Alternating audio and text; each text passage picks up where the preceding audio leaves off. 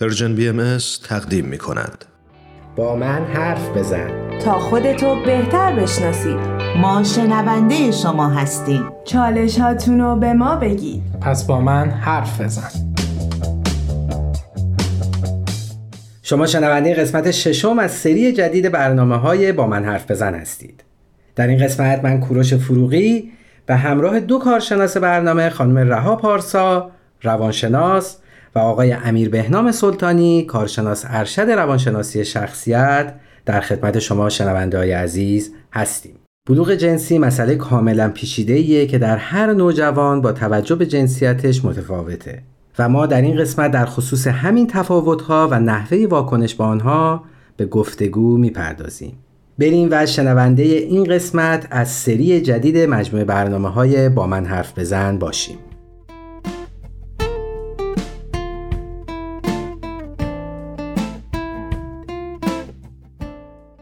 عرض ادب دارم خدمت شنوندگان عزیز. خیلی خوشحالم که با یه قسمت دیگه از برنامه با من حرف بزن در خدمتتون هستم.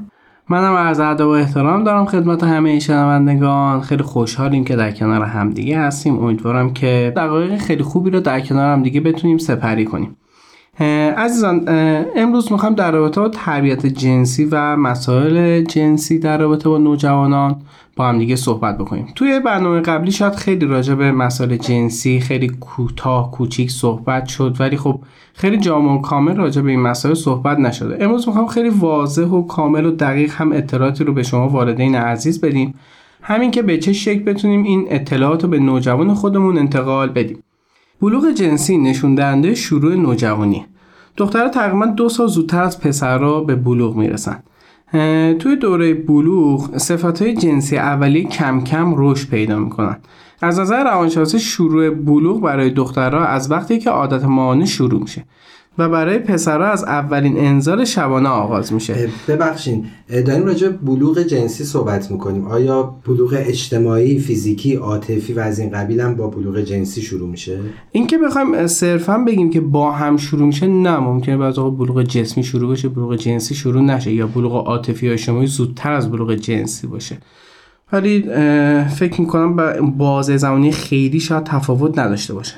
بله، چیزایی که نشون داده شده حالا طی تحقیقات و پژوهشگرا ثابت کردن که فکر می‌کنم تقریبا همه اینا با هم صورت میگیره. بلوغ اجتماعی، عاطفی، روانشناختی، رشدی، همه اینا تقریبا توی یه بازه زمانی هستش. آره، به صورت معمول شاید خیلی فاصله نداشته، ولی هستش بازم موردایی که ممکنه یه فاصله زیاد هم داشته باشه. این اون امکان پذیره. پس بهتره بگیم که با همه، ولی اگرم که فاصله بینش بود نگرانی نیست. نه میتونه پیش بیاد و چیز عجیبی نیست. حالا یه سوال دیگه پیش اومد برام که اگر فاصله بینشون زیاد بود، آیا این استثناء بود؟ آیا باید مثلا رجوع بکنن به روانشناس یا به فکر مداوا باشن؟ بله. یه چالشه. بله، اگه خیلی فاصله زمانی باشه کلا حالا به یه روانشناس، به یه پزشک، به یه روانپزشک، به یه کسی با مراجعه بکنه. بله، کسی که حالا مربوط به اون زمینه باشه که اون پیگیری بکنه و ببینه دقیقاً چه اتفاقی افتاده که این موضوع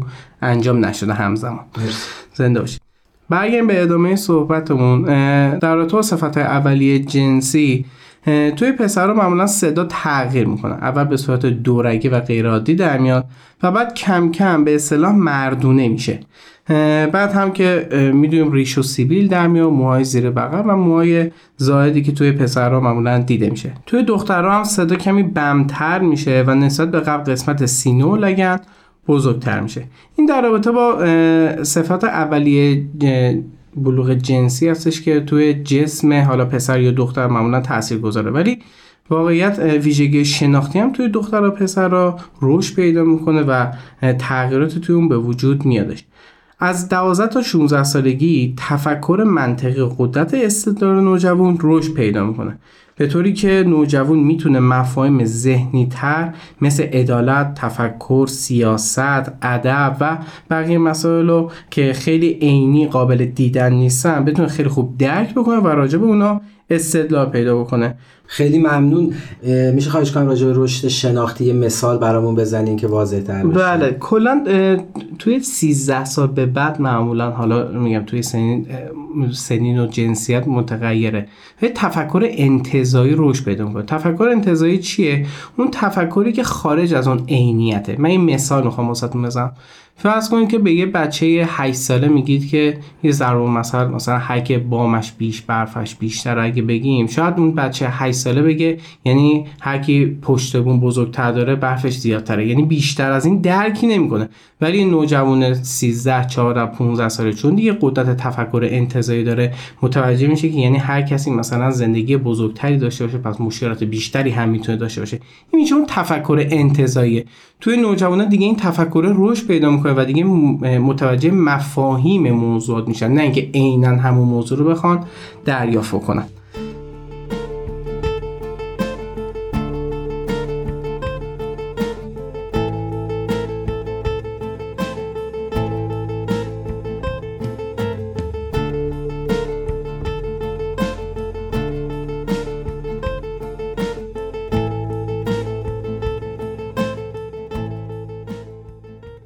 از این به بعد ما دیگه میتونیم به نوجوان خودمون بگیم که تو مثل اون دوره کودکی تلقین پذیر نیستی، ارزش‌های اخلاقی رو به خاطر اینکه دیگران به تو دیکته میکنن انجام نمیدی. چرا؟ چون که تو عقل خودتو داری، منطق خودتو داری و هر وقت به این نتیجه رسیدی میتونی اونو قبولش بکنی. این شرایطی که واسه نوجوانتون هستش پس میتونید کاملا اینو در جریانش بذارید. مثلا اگه نوجوانتون میخواد به یه مهمونی بره، تولد بره و شما بهش اجازه نمیدید، دیگه نمیشه خیلی فقط به نوجوان بگید نه نمیشه، این مثلا قانون ما، دیگه نمیتونید خیلی اینو مطرح بکنید. شما باید یه دلیل خیلی منطقی و درست بیارید که نوجوانتون قانع بشه که چرا نباید بره. اون دلیل واسش خیلی مهمه. یه ذره شرط سخت‌تر میشه. چرا؟ چون شما واردین باید یکم منطقی‌تر برخورد بکنید، پس نوجوان تا اون منطق شما رو درک میکنه و میفهمه که اون کارو باید انجام بده یا نباید انجام بده. من یاد یه مطلبی میخوندم از پیاژه روانشناس که میگفتش، من به یکی از فرزندانش میگفته پیاز نخور چون پیاز چیز خوبی نیست. بعد تو سن 11-12 سالگی تا 11-12 سالگی بچه هم گوش میکرده. 11-12 سالگی که دلیل میخواسته، میگفته که چرا نخورم، چرا چیز خوبی نیست، اگه خوب نیست چرا دیگران میخورن. یعنی در تاییدن فرمایش شما دقیقاً نوجوان در این سن دیگه منطق میخواد، بله. دلیل میخواد برای حرفا. بله، این چراییایی که تو این سن نیادش هم خیلی عجیبه، هم خیلی سخته، هم خیلی جذابه. خیلی خوب این چرایی‌ها رو بتونیم واسه نوجوانمون برطرف بکنیم. خیلی خب، در مورد ماهیت بلوغ خیلی صحبت شد، اما یه چیزی رو اینجا میتونیم اضافه بکنیم که توی بلوغ ممکنه که بلوغ زودرس داشته باشیم و بلوغ دیررس. حالا بلوغ زودرس چجوری میتونه باشه؟ اون علائم بلوغ که حالا بدنی و هورمونی هستش وقتی که ظاهر میشن، باید سن دخترها مثلا اگه قبل 8 سالگی باشه و تو پسرها قبل 9 سالگی باشه، ما میگیم بلوغ زودرس صورت گرفته که این اختلال تو دخترها مثل همون علائم بلوغه دیگه، با بزرگ شدن همون پستان‌ها و شروع پریود ماهانه آغاز میشه و تو پسرها به صورت یه سری اختلالات رفتاری بروز پیدا میکنه که علتش هم میتونه یا ژنتیکی و ارثی باشه و یا یه سری بیماری‌های دستگاه عصبی مرکزی باشه، مثلا تومورهای مختلف و اینجور چیزها. حالا توی پسرها حالت بیماری‌های دستگاه عصبی مرکزی خیلی غالب بر ژنتیک هستش که اینو میتونیم با یه MRI مغزی توشون تشخیص بدیم. یعنی با توجه به اینکه مثلا دکتر حالا تشخیص میده که بلوغ زودرس داره، یه MRI هم میگیره که ببینه که توی مغز بچه چه اختلالاتی صورت گرفته که دچار بلوغ زودرس شده. بعد در مقابلش بلوغ دیررس رو داریم که همین علائم بلوغی که توضیح دادیم تا سن 13 سالگی در دخترها و تا سن 14 سالگی در پسرها ظاهر نمیشه. دقیقاً میتونه مثل بلوغ زودرس باشه، همون اختلال هورمون‌ها و دستگاه عصبی که نیاز باز به معاینه پزشک داره. عوارضشون هم اینه که مثلا نوجوان احساس طرد شدگی و غیر طبیعی بودن داره و دچار کمبود اعتماد به نفس میشه اصولاً توی بلوغ دیررس.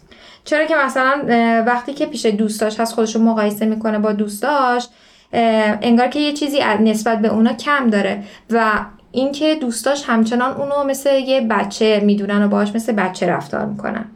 و حالا یه سوال، شما گفتین عوارضش در بلوغ دیررس اینه، در بلوغ زودرس هم عوارضی داره؟ بله قطعا میتونه عوارضش توی بلوغ زودرس هم مشخص بشه، میتونه رفتارهای اون نوجوانو توی دوره جوانی تحت تاثیر قرار بده. پس نتیجه میگیریم که چه بلوغ زودرس چه بلوغ دیررس باید جدی گرفته بشه و حتما پیگیر بشن والدین و اطرافیان نوجوانان و علت و سببش رو بدونن و درمانش بکنن. من یه دو تا نکته رو هم اضافه بکنم، ببخشید وسط کلام خانم پارسا. یکی این که راجع به بلوغ زودرس و دیررس ما یه طیفی داریم، تو این طیفه این استاندارده، مثلا اگه دختر تو 10 سالگی بلوغ بشه بلوغ زودرس حساب میشه ولی استاندارده، یا مثلا اگه تو سن 13 سالگی 12 سالگی مثلا بلوغ دیررس داشته باشه دیررس استاندارده. شما در هر صورت غیر استاندارد باشه بده، یعنی اصلا فرقی نمیکنه که میخواد حالا چیز باشه، دختر باشه پسر باشه. توی قسمت استاندارد اگه بخوایم صحبت میکنیم بازه استاندارد بلوغ، اگه بلوغ واسه پسرا دیر باشه اون عوارضش بیشتره، یعنی اگه پسری مثلا تو سن 13 سالگی که بیشتر از چی، بیشتر از دیررس بودن در دختر. بله دقیقاً، اگه پسری تو سن 13 سالگی بلوغ بشه شاید استاندارد بشه 13 سالگی یا 14 سالگی بلوغ شدن، ولی میتونه یه ذره عوارض روانی بیشتری داشته باشه چون دوست داره زودتر به اون حالت بزرگ شدن از نظر جسمی یا ریسیوی در آوردن برسه، ولی چون نمیرسه یه ذره محبوبیتش بین همسالان کمتر باشه. از طرفی توی دخترها دقیقاً برعکس این موضوع هستش، یعنی تو همون حالت بازه استاندارد اگه دختری بلوغ زودرس داشته باشه چون خیلی زود اندامش بزرگ میشه از نظر جسمی رشد پیدا میکنه، انگار اون جامعه سطح انتظارش از اون دختر بیشتر میشه، چون بیشتر میشه دختر هنوز بچه است، 9 سالشه 10 سالشه، نمیتونه اون انتظار رو پاسخ بده، پر نظر روانی بیشتر تحت فشار قرار میگیره. یعنی خیلی خوبه که تو بازه استاندارد پسرا زودتر بلوغ بشن دخترها یکم دیرتر بلوغ بشن، این خیلی از نظر روانی میتونه واسهشون تاثیرگذار باشه. خیلی ممنون، مرسی، وقتمون برای قسمت اول به اتمام رسید، میریم تا لحظات دیگه به شنونده عزیز برمیگردیم. شنونده عزیز مجدد، من کوروش فروغی به همراه خانم رها پارسا و آقای امیر بهنام سلطانی به شما برگشتیم. در قسمت قبل در خصوص بلوغ جنسی و رشد شناختی و تفاوت سنین بلوغ صحبت کردیم و در ادامه در خدمت دو کارشناس عزیز هستیم. خیلی ممنون بابت توضیحاتتون. مسائل جنسی کلاً مسائل گسترده و پیچیده‌ای هستند، ولی یکی از مهمترین ویژگی‌های حیاتمون همین مرتبط میشه به مسائل جنسی که تولید مثل هستش. به خاطر همین برای تربیت جنسی خیلی لازمه که نوجوان با اندام تناسلیش آشنا بشه. چون که نوجوان هم شخصیت کنجکاوی داره مخصوصا نسبت به این مسائل، والدین هم نباید یه طوری رفتار بکنن که نوجوان فکر بکنه که اگر که مثلا میخواد یه اطلاعات و آگاهی به دست بیاره یا یه صحبتی در مورد این مسائل بکنه فکر بکنه بده یا زشت هستش. والدین هم باید اطلاعات کافی و درست در مورد این مسائل رو داشته باشن که هر زمان که نوجوانشون سوالی در مورد این مسائل داشت براش توضیح بدن بدون اینکه موضوع رو بد و زشت جلوه بدن. خب حالا یه سوال، شاید یه نگرانی هست والدین، خیلی وقتا والدین این چالش رو دارن که اگه ما راجع به مسائل جنسی با نوجوانمون صحبت بکنیم یا حتی مثلا آموزشی بهشون بدیم اون موقع اونا ممکنه که فکر کنن بهشون مجوزی برای انجام این کار دادیم. شاید یکی از دلایلی که والدین ترجیح میدن سکوت کنن این باشه. برای همچین چالش و مواردی چه باید کرد؟ بله سوال خیلی از والدین ممکنه همین باشه. تحقیقات نشون داده که حتی بچه‌ها، نوجوان‌ها و بزرگسال‌ها که بیشتر راجع به رابطه جنسی میدونن و مفاهیم بیشتر توی ذهنشون هست کمتر رابطه جنسی قبل از ازدواج رو تجربه میکنن. به خاطر اینکه اگه اون اطلاعاتشون درست باشه، اون مفاهیم درست توی ذهنشون چیده شده باشه، اونا رو به یه سمت درستی میبره و میتونن تصمیم گیری های اخلاقی بهتری داشته باشن. البته اینم اضافه کنم که آمار نشون داده که بین برقراری رابطه جنسی قبل ازدواج و بین داده هایی که نوجوان‌ها دارن یه رابطه مستقیم وجود داره، به این شکل که اگر که اون داده‌ها توی ذهن نوجوان درست چیده شده باشن، این مفاهیم توی ذهنشون درست باشن، اونها رابطه جنسی قبل ازدواج کمتری رو تجربه میکنن و بالعکس. یعنی در واقع نوجوانایی که والدینشون سکوت نمیکنند کمتر تجربه های جنسی خارج از اون چارچوب و قوانین رو دارن تا نوجوانهایی که والدینشون سکوت کردن یا بزرگترشون سکوت کردن و اونطور که باید و شاید اطلاع کسب نکردن. بله دقیقا اینطوریه. حالا میتونیم به سوای این به این بپردازیم که این سکوت والدین چه عوارض اخلاقی دیگه‌ای هم میتونه داشته باشه. یعنی منظور اینه که وقتی شما سکوت میکنید در برابر نوجوانتون، در برابر کودکتون، اونو وادار به پنهونکاری میکنید، وادار به دروغ گفتن میکنید، خیلی ناخودآگاه وادار میشید مثلا بچه‌تون ریاکار بشه یا دروغگو بشه. چه بهتره که والدین راجع به این مسائل، حتی اگه خود بچه هم نخواد و پیشنهادش رو نده، خودشون این سکوت رو بشکنن و صحبت بکنن تا به جای اینکه نگران چند تا موضوع اخلاقی باشن، فقط میتونن حالا نگران این موضوع باشن که نوجوان ما حالا چه زمانی میخواد رابطه جنسیشو تجربه بکنه.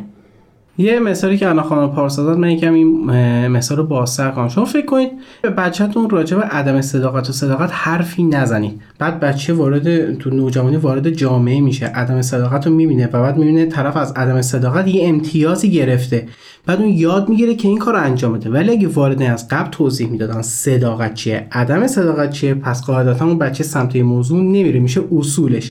راجع به روابط جنسی که اگه یادتون باشه گفتیم چقدر خوبه، پس این کلاس‌های هستش که صداقت و آموزش میدن، فضایل و آموزش میدن، به درد میخوره. اینجا دقیقا همینه. راجع به روابط جنسی هم چیزی وجود داره. شما اگه اون آموزه رو در اختیار کودکان خودتون قرار بدید، بچه بعداً متوجه موضوع میشه که یه چیزی وجود داره به نام مسائل جنسی. حالا موقع بعد انتخاب میکنه خوبه رو برداره یا قسمت بده رو برداره، اون انتخاب با خود بچه میشه. پس خیلی خوبه این آموزشه حتما در اختیار بچه‌ها قرار داده بشه، که من فکر کنم اگه به درستی در اختیار بچه‌ها قرار داده بشه و والدین اون متریال درست و صحیح رو در اختیار نوجوانشون قرار بدن، حتما که بچه هم راه درست رو پیدا میکنه، انتخاب میکنه. دقیقاً.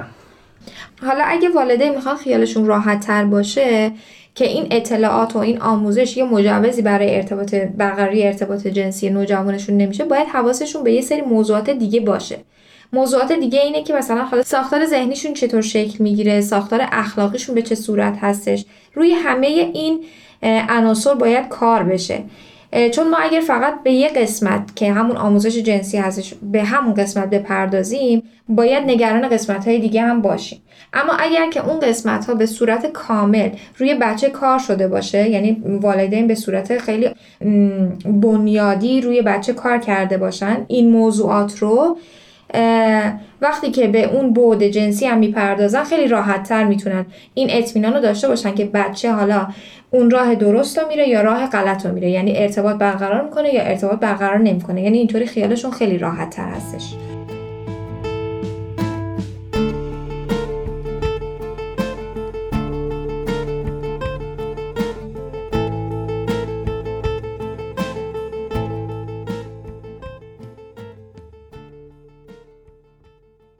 میتونین برامون بگین که حالا نام ببرین بعضی دیگه از اون مسائلی که والدین باید بهش بپردازن؟ مثلا یکی از موضوعاتی که والدین میتونن خیلی با بچهشون در میون بذارن و این رو توی بچهشون تقویت بکنن، قوه تحلیل هستش. یعنی که قوه تحلیل بچه رو بالا ببرن. بله دقیقاً. در نظر بگیرید مثلا یه سلبریتی که محبوب همه نوجوانا هستش یه موضوع جنسی رو بیان میکنه، میگه شما میتونید این رابطه رو داشته باشید، این شکلیه. اون سلبریتی آدم محبوبیه، پس از نظر نوجوان حرف درستی در میادش. در صورتی که شما اگه قوه تحلیل رو توی نوجوانتون زیاد کنید، نوجوان میفهمه که پس یه سلبریتی هم میتونه یه حرف اشتباه بزنه. پس یعنی یه آدم درست توی مثلا موزیک یا توی بازیگری میتونه یه حرف اشتباه توی زمینه که بهش مربوط نیستم بزنه. این میشه قوه تحلیل درست. یه موضوع دیگه که با راجع صحبت بکنیم موضوع علم و شبه علمه و موضوع حقیقت دین و خرافات دین. تو موضوع علم و شبه علم میتونیم به این موضوع برسیم که بعضی وقتا یه سری موضوعات هستن اینا شبه علمن، ولی خب شاید نوجوان به خاطر اینکه بار منفی داره و علمی طوری هم داره واسهشون توضیح داده میشه، نوجوانا میپسنده و میاد میگه این همچین چیزی وجود داره پس میتونم من این کارو انجام بدم. مثلا میگم راجع به مسائل جنسی اگه بخوام مثال بزنیم، این که بعضی اون نوجوان میاد میگه بیا این فلان مقاله یه جای تایید شده که شما قبل از ازدواج باید رابطه جنسی حتما داشته باشید، چون اگه نداشته باشید شناخت کامل از اون موضوع ندارید، در صورتی که یه همچین چیزی وجود نداره. این کاملا شبه علمه، یه سری فاکتورها هستش تو این مقاله، تو این دیدگاه کاملا نادیده گرفته شه، یا شاید اصلا توی یه موقعیت یه جای خاص این قضیه درست باشه ولی توی یه موقعیت خاص و یه جای استثنا، نه کلا راجع به این موضوع، یا حتی شاید در یک جامعه آماری خیلی کوچیک صادق باشه. یعنی مثلا اون شخصی که این مقاله رو نوشته اومده از 3 تا 4 نفر یا آماری رو گرفت و این اطلاعات رو. آره مثلا آماری که گرفته شده راجع به دختر خاله و پسر خاله هاشه، بیشتر از این نرفته شده، راجع به اقوام خودشه، پس قاعدتا نمیتونیم بگیم این میتونه علمی کامل باشه. یه تفاوتی بین فرضیه و نظریه وجود داره. فرضیه چیزی هستش که شما فقط میندازیش میگی حالا، یا اون قضیه بگه نظریه و یه علمی کامل تبدیل میشه یا تبدیل نمیشه. ما هزار فرضیه توی دنیا وجود داره راجع به همه چیز، ولی خیلیاشون تبدیل به نظریه نشدن. از بین اون 1000 تا یکی شاید تبدیل به نظریه شده که کاملا راجعش بررسی شده و فهمیده همین چیزی وجود داره. آره اون شبه علم، پس قاعدتا ما باید به اون موضوع علمی بپردازیم و هر وقت به اون موضوع علمی رسیدیم میتونیم کاملا به این نتیجه برسیم که این قضیه درسته. به نوجوانو باید بفهمونیم تحلیل درست این که تحلیل علمی کامل باشه، نه صرفا با یه دونه مقاله نسبت به موقعیت خاص که اصلا منوز کجا بوده و چه اتفاقی افتاده. در ادامه من میخواستم یه موضوعی رو اضافه بکنم، همونطور که آقای سلطانی اول صحبتشون اشاره کردن راجع به خرافات و حقیقت دین.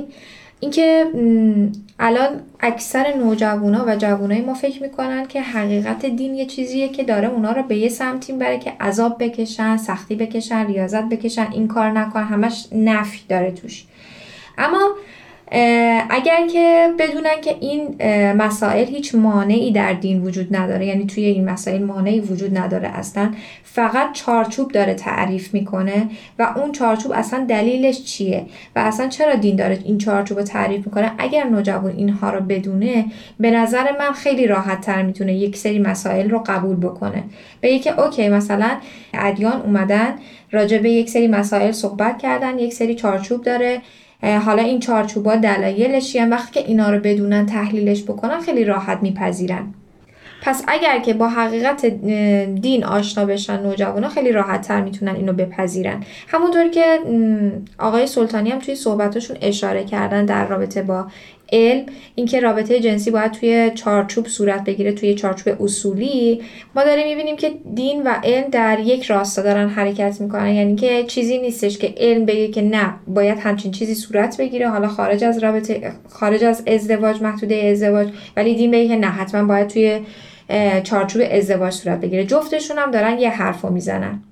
یعنی در واقع میتونیم بگیم که اگه والدین آگاهانه برخورد بکنن با این مسئله و نوجوانشون رو در مسیر درست قرار بدن و تمام اون تمهیداتی که الان راجع به صحبت کردیم و انجام بدن، در نهایت نوجوانشون به تطبیق صحیح بین علم و دین میرسه که هر دو دارن یک حرف واحد رو میزنن. بله دقیقاً، ما معتقدیم هر چیزی که در علم و دین و منطق وجود داره حتما داره یه هماهنگی و یه تناسبی هستش. حالا میتونیم اینجوری بگیم که دین بدون استفاده از علم و منطق نمیتونه با خرافات و اون تحریفات مقابله بکنه و علم و منطق هم بدون تکیه بر چارچوب‌های اخلاقی دین نتیجه جز فساد و هرج و مرج نداره. خیلی ممنون، مرسی. وقت مامور به اتمامه. همونطور که فکر کنم خانم پارسا هم اشاره کردن و در ادامه صحبت‌های شما آقای سلطانی، فکر کنم اولین قدم اینه که والدین و همراهان نوجوانان آگاهی خودشون رو بالا ببرن و مطالعه بکنن و اینطور میتونه همزمان با اون بلوغ و رشد نوجوان موضوعات این قبیل رو در اختیار نوجوانشون قرار بده. در آخر جا داره که من این مطلب رو اضافه کنم که اکثر مطالبی که توی این قسمت گفته شد برگرفته از کتاب تربیت جنسی دختران نوجوان هستش که یکی از نویسندگان این کتاب خانم فاران حسامی هستن و اگر خواستین اطلاعاتتون رو در این زمینه تکمیل بکنید یکی از منابع خوب میتونه این کتاب باشه. خیلی ممنون، متشکرم.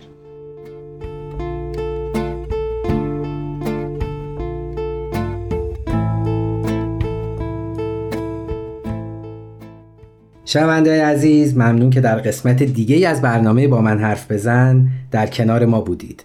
همونطور که در حین برنامه نیز اشاره شد، در تربیت نوجوانان و خاص در تربیت جنسی، آموزه‌های دینی و روحانی از اهمیت بسزایی برخورداره. البته تطابق تعالیم دینی با علم روز نیز بسیار و بسیار حائز اهمیته. در آخر طبق معمول یادآور میشم که ما همواره مشتاق و منتظر شنیدن نظرات، پیشنهادات و انتقادات سازنده شما هستیم و شما میتونین از طریق تمام پلتفرم‌های پرژن BMS با ما در تماس و ارتباط باشید. تلاش کنیم تا فردایی بهتر از دیروز بسازیم.